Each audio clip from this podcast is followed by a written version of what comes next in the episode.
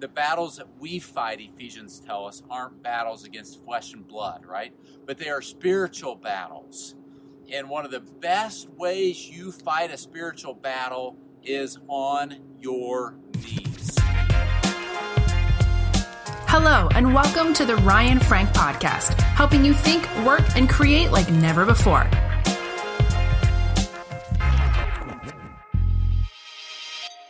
Hey, friends, it's Ryan Frank coming to you from the USS Alabama. Now, if you're watching this by video, you see it behind me. If you're listening, uh, you're just going to have to kind of visualize it. But this is a an old warship from World War II, and it is ginormous. Beth and I are here visiting. We are touring this thing, and we have just gone through the warship uh, down I don't know how many levels. We have seen big old um, pieces of ammunition and guns.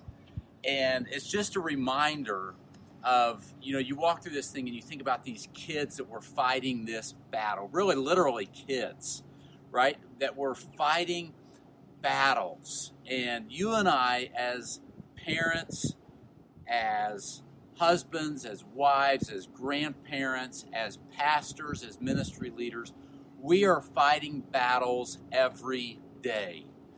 And the battles that we fight, Ephesians tell us, aren't battles against flesh and blood, right?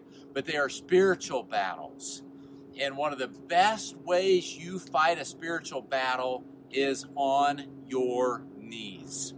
If any of you went to the movies two or three years ago, you remember the movie War Room right? And in War Room, we were reminded that the greatest battles we fight are on our knees.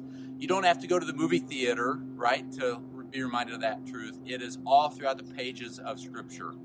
That you fight your battles on your knees. When Dan, how did Daniel face that den of lions? He faced it on his knees. How did Shadrach, Meshach, and Abednego face a fiery furnace?